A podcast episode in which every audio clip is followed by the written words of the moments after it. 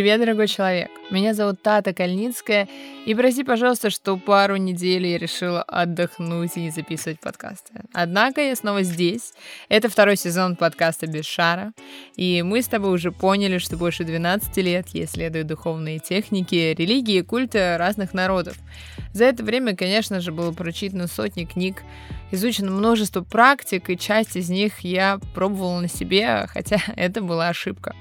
Тут я по-прежнему делюсь своими знаниями и опытом без динозавров из ящика, теорий заговора, ну и, конечно же, без шара. Слушай мой подкаст. Мы будем говорить фактами о том, что привыкли чувствовать и во что искренне верим. Не жди звезд или лучшего случая, ставь сердечко или звездочки прямо сейчас и погнали! Погнали! Идея получения некого вещества, которое преобразует металл в золото, продлевает жизнь, кажется наивной и забавной, да? Но в прежние времена умнейшие люди, ученые, посвящали поиску такой субстанции жизнь. И для этого проводили серьезные исследования. Где и когда возникла алхимия, точно неизвестно. Возможно, в Китае, Египте, Греции, на Среднем Востоке, возможно, в нескольких местах, независимо друг от друга. Легенда утверждает, что первым алхимиком был Гермес Трисмегистр, персонаж, сочетающий в себе черты божества, пророка, философа. По сути, это Меркурий, либо, если мы изучаем Таро, это первый аркан, это маг. Его именем названа герметическая философия, синкретическое религиозно-философское и магические оккультные учения, которые в средние века и в период Возрождения становятся доктриной европейских алхимиков. В средние века популярным алхимическим сочинением был «Золотой трактат», который ложно приписывали Герместову Трисмегистру. А если говорить чуть проще и менее научно, то по сути это смешение религии, магии, мистики в попытках найти тот самый золотой грааль, который вам из любого камешка э, сделает золото, всех вылечит и с каждого мудака сделает нормального человека. Алхимия классифицируется как область натурфилософии, то есть философия природы, которая на протяжении многих веков понималась как целостная система естествознания. Натурфилософия возникла в античности, и впервые этот термин употребил Сенека.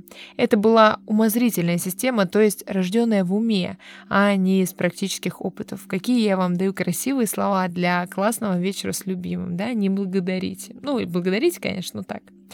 Натурфилософы интересовались многим. Космологией, космогонией, а, вообще сущностью того, что есть человек, что есть предмет, а, что есть движение и, конечно же, как строятся вещества. Еще особенно круто, что когда я говорю, что это была Древняя Греция, я говорю, что это было там несколько тысяч лет тому назад, и уже тогда людей это интересовало. Меня интересует сейчас, что вообще съесть на завтрак. Не знаю, как вас, конечно.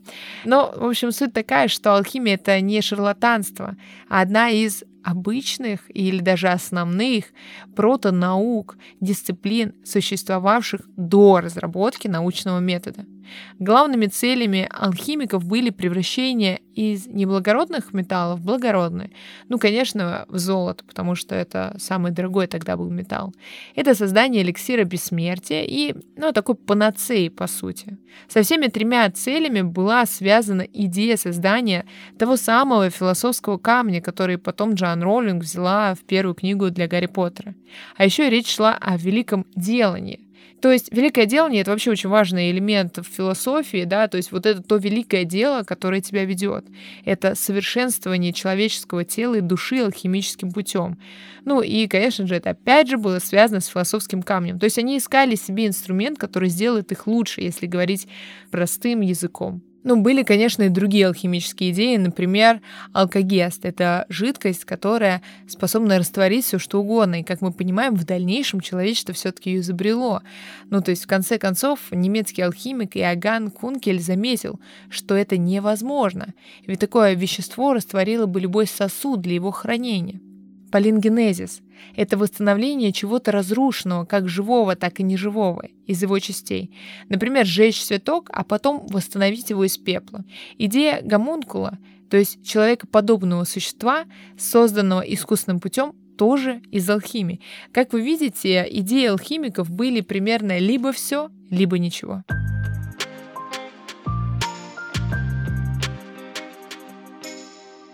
Вообще термин алхимия, он арабский, но это заимствование из греческого. Он связан или с корнем греческих слов флюид, сок, лить, или с самоназванием Древнего Египта – хем. Во втором случае термин алхимия можно перевести как египетское искусство. До III века теория и практика в области знаний о веществе развивались относительно независимо друг от друга. Практические знания накапливались в металлургии, производстве стекла, э, тканей, дублении кожи, изготовлении лекарств и косметики. Теорией же занимались философы. В античной Греции развивались учения об элементах-стихиях. Считалось, что все вещества образованы сочетанием четырех сил – земли, воды, воздуха и огня. Логично предположить, что в таком случае возможно превращение одних веществ в другие. Это и стало позднее основой поисков способа превращения металлов. И, кстати, этот же принцип до сих пор используют маги и эзотерики во всем мире. Мы все работаем со стихиями, э, с тем, что нам дала Древняя Греция. Алхимия активно развивалась с 3 по 17 век и тесно переплеталась с астрологией и магией. Это были не только эксперименты с веществами, но и уникальная система мистической философии. Если истоки алхимии не представляется возможным проследить, то известно, что протонауку она оформляется уже в III веке в Александрии. Там изучали главным образом металлы, и именно сформировалась планетарная символика металлов. То есть Серебро — это Луна, золото — Солнце, ртуть — Меркурий, медь — Венера, железо — Марс, олово — Юпитер, свинец — Сатурн. Представьте, это третий век нашей эры. Позднее Парацельс говорил, что металлы появились на планетах, имя которых им присвоено. Ну, почти. В целом был близок. Небесным покровителем алхимии считался египетский бог Тот — в Александрии была написана и первая книга о превращении металлов «Физика и мистика». Затем Зосима Панаполитанский в своей энциклопедии описал стадии процесса приготовления искусного золота. Строго запрещалось разглашение тайны этого искусства. Особое место занимает изумрудная скрижаль, приписываемая Гермесу Трисмегистру. По легенде, он написал текст на пластине из изумруда – нам этот текст известен в арабском и латинском переводе. Он содержит своего рода символ веры, герметической философии, которой придерживались алхимики. Было распространено мнение, что в этом тексте скрыт и рецепт получения философского камня. Рукописей, объяснявших превращение веществ с философско-мистической точки зрения, было много. Но когда египтяне восстали против римского императора Диоклетиана, то в наказание тут повелел сжечь все книги, учившие делать золото и серебро.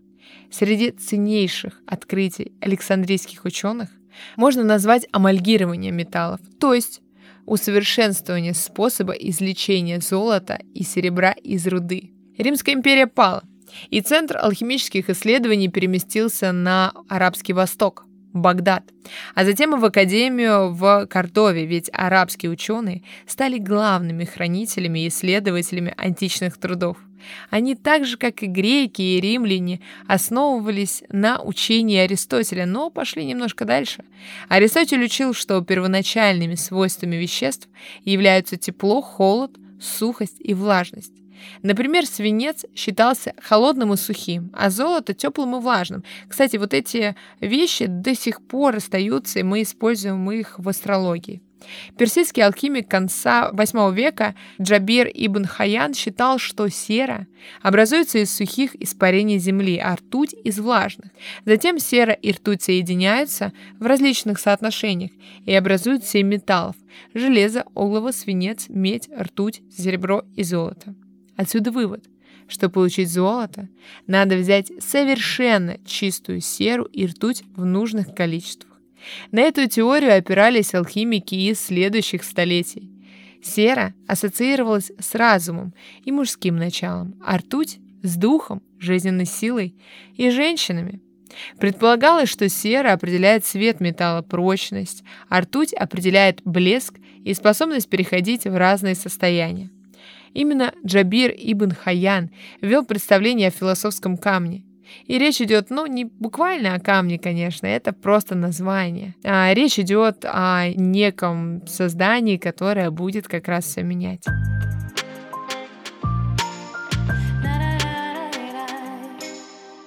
Если Александрийская алхимия была полна мистики, то арабская была супер, конечно, рациональной. Мистические элементы присутствовали скорее как дань традиции, хотя, например, именно тогда начала развиваться нумерология. И арабские алхимики выделили сурьму, мышьяк и фосфор, получили уксусную кислоту, создали дистилляционный аппарат, развили традиции античной формации. Понимаете вообще, что из-за алхимии и попыток найти тот самый камень, вообще сколько было всего найдено и сколько научных открытий, которые мы используем, до сих пор работают. А в восьмом веке арабы захватили Пиренейский полуостров, и европейская наука получила доступ к античным знаниям, ну и, конечно же, к научным достижениям. Много научных трудов было переведено на латынь, а затем и на другие европейские языки. Интересно, что античные труды по алхимии изучали монахи. Например, Альберт Великий, его ученик Фома Аквинский. Очень известный, кстати, ученик, который в дальнейшем станет одним из а, ключевых философов а, своего времени, по-моему, 15-16 века, и который напишет пять доказательств Бога, который позже уже будет опровергать Кант который к концу жизни опять их поменяет. Но Фома Аквинский это был первым ученым проповедником, который в целом написал вот эти доказательства Бога. Очень интересная его история, рекомендую прочитать. Итак, ладно. Альберт Великий был убежден, что греческая и арабская науки прекрасно сочетаются с христианскими доктринами, и по его настоянию в 1250 году философию Аристотеля начали преподавать в Сорбоне. Роджер Бекон стал первым европейским алхимиком. Он написал трактаты «Зеркало алхимии», о тайнах природы и искусства и ничтожестве магии, изобрел способ изготовления черного пороха. Он определял алхимию как науку о том, как приготовить некий состав или эликсир, который, если прибавить к металлам неблагородным, превратит их в совершенство. Золото, конечно, все-таки оставалось у нас, ребятки, на первом месте. Для европейской алхимии были характерны мистицизм и закрытость, и это открывало возможности для мошенников, конечно же. В одном из кругов божественной комедии Данте Алигьери находятся те, кто алхимией поделывал металлы. Но и успехи алхимии были значительными, о веществах узнавали все больше и больше, открывались новые вещества. Металлы по-прежнему не превращались в золото, зато итальянский алхимик Бонавентура, пытаясь получить универсальный растворитель, получил так называемую царскую водку, раствор на штыря в азотной кислоте, который растворяет золото. С одной стороны, звучит курьезно, с другой стороны, это серьезное открытие. Саксонский алхимик Бетгер тоже не сумел получить золото, однако первым в Европе изготовил белый фарфор.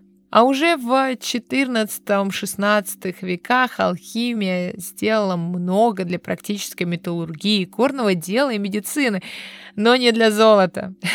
Что касается последнего, Последнего это я сейчас про медицину говорю. Парацельс впервые начал использовать химические вещества и минералы в медицине. Вместе с тем алхимики делали и очень странные вещи. Для отчета времени алхимических процессов использовали чтение некоторых молитв, искали растения в полночь, полнолуния под виселицей, разыскивали девственную землю, хотя никто не знал, что это вообще и где она может быть. Положение алхимии в обществе было двояким. С одной стороны, церковные и светские власти постоянно запрещали ее. В первой половине XIV века папа римский Иоанн запретил алхимию в Италии. Алхимиков начали преследовать. Но, несмотря на это, алхимия процветала в монастырях и при королевских дворах. Да и как можно было уничтожить дело, которое потенциально могло принести много золота и вечную жизнь? Параллельно, конечно, алхимия развивалась в Китае и в Индии. В Китае она опиралась на идею двух начал – инь-ян. Алхимики полагали, что ян дарует долголетие, что его содержится много в золоте и киноваре, поэтому надо окружать себя предметами из этих веществ и даже употреблять их в пищу. Китайцы тоже пытались создать философский камень, называя его дань. Индийские алхимики пытались получить сульфид ртути, чтобы приобщиться к жизненной силе Шивы. Уже в Европе с 16 века начинается упадок алхимии. Ее вытесняет химия, но и в 17 и даже 18 веках оставались ученые, приверженцы этой идеи. Дело, конечно, тут не в науке, а в философии. Алхимическая мудрость была предназначена для достижения человеком совершенства, возвращения его в давно утерянное идеальное состояние. Действующей силой в алхимических опытах выступает душа. Получение золота, препаратов, даже изучение глубины, скрытой сущности веществ — это внешнее все. Внешняя алхимия не про глубину. Внутреннее — это преобразование духа, достижение абсолютного здоровья, даже бессмертия при определенных упражнениях. Сознание, дух, душа, энергия, магия — вот что рассматривалось с химической и физической точки зрения. С точки зрения эзотерики, получение философского камня символизировало преображение из низшей животной природы человека в божественную. Обладатель камня получал духовное освобождение и свободу. Суть божественного творения — совершенство. К этому стремилась алхимия. Истинная суть вещества — состояние золота. Истинная суть человека — бессмертие. Алхимики прибегали к магическим обрядам, ритуальным действиям, заклинаниям, полагая, что могут повлиять на природные и божественные силы, помочь достичь желаемого результата в опыте. И у нее, конечно же, была своя символика. Философский камень именовали красным львом, философским яйцом, эликсиром. Его символами были лев, глотающий солнце, змей-урборос, пожирающий свой хвост, гермафродит, соединение философской серы и философской соли в алхимическом браке. Это, кстати, до сих пор используется на некоторых колодах карт Таро, например, а, в колоде Тота на аркане искусства алхимических символов множество. И, к примеру, один из самых известных принципов — это все то, что внутри, то снаружи. Это похожие геометрические символы, которые повторяют друг друга. Например, такие символы есть у меня в кофейне. Лубянский проезд 7, строение 1. Очень ждем. На стене там как раз нарисованы эти символы. Ну и, конечно, алхимия на самом деле очень пригодилась в психологии и вообще во многих науках. С 19 века с этой точки зрения на алхимию начал смотреть Хичкок. Затем Зельберер, это ученик Фрейда, исследуя Эдипов комплекс, обратился к алхимическим трактатам. Но, конечно же, больше всех изучал наш любимый мистик-психолог, маг-оккультист доктор Юнг. Он изучал эзотерические дисциплины, в том числе алхимию, чтобы объяснить процессы психики. По его мнению, соединение сознательного и бессознательного символизирует соединение мужского и женского, то есть серой ртуть, и появляется таким образом философский камень или это самая невероятная гармония. Ну, то есть, другими словами, Юнг использовал алхимию как язык для описания психологических процессов. Алхимики не одарили мир искусственным золотом, но без них того мира, который мы имеем сейчас, просто не было бы. Они сделали ряд огромных открытий. Они дали яркие метафоры и символы. Они сделали то, чем сейчас мы восхищаемся в искусстве, магии, литературе, живописи, химии, физике, да и вообще во всем. Крутое было время. Хотела бы я хотя бы на пять минут побыть рядом с алхимиком того времени, когда он как раз берет какую-нибудь траву из-под виселицы для того, чтобы сделать из нее золото. Это был подкаст без шара. Ставь сердечки, звездочки, лайки, комментарии. Короче, кайфуй вместе с нами. В следующий четверг будет новый выпуск. Мы выходим в 10 утра по Москве. Находи меня в других социальных сетях и помни, главной действующей силой являешься только ты. Пока!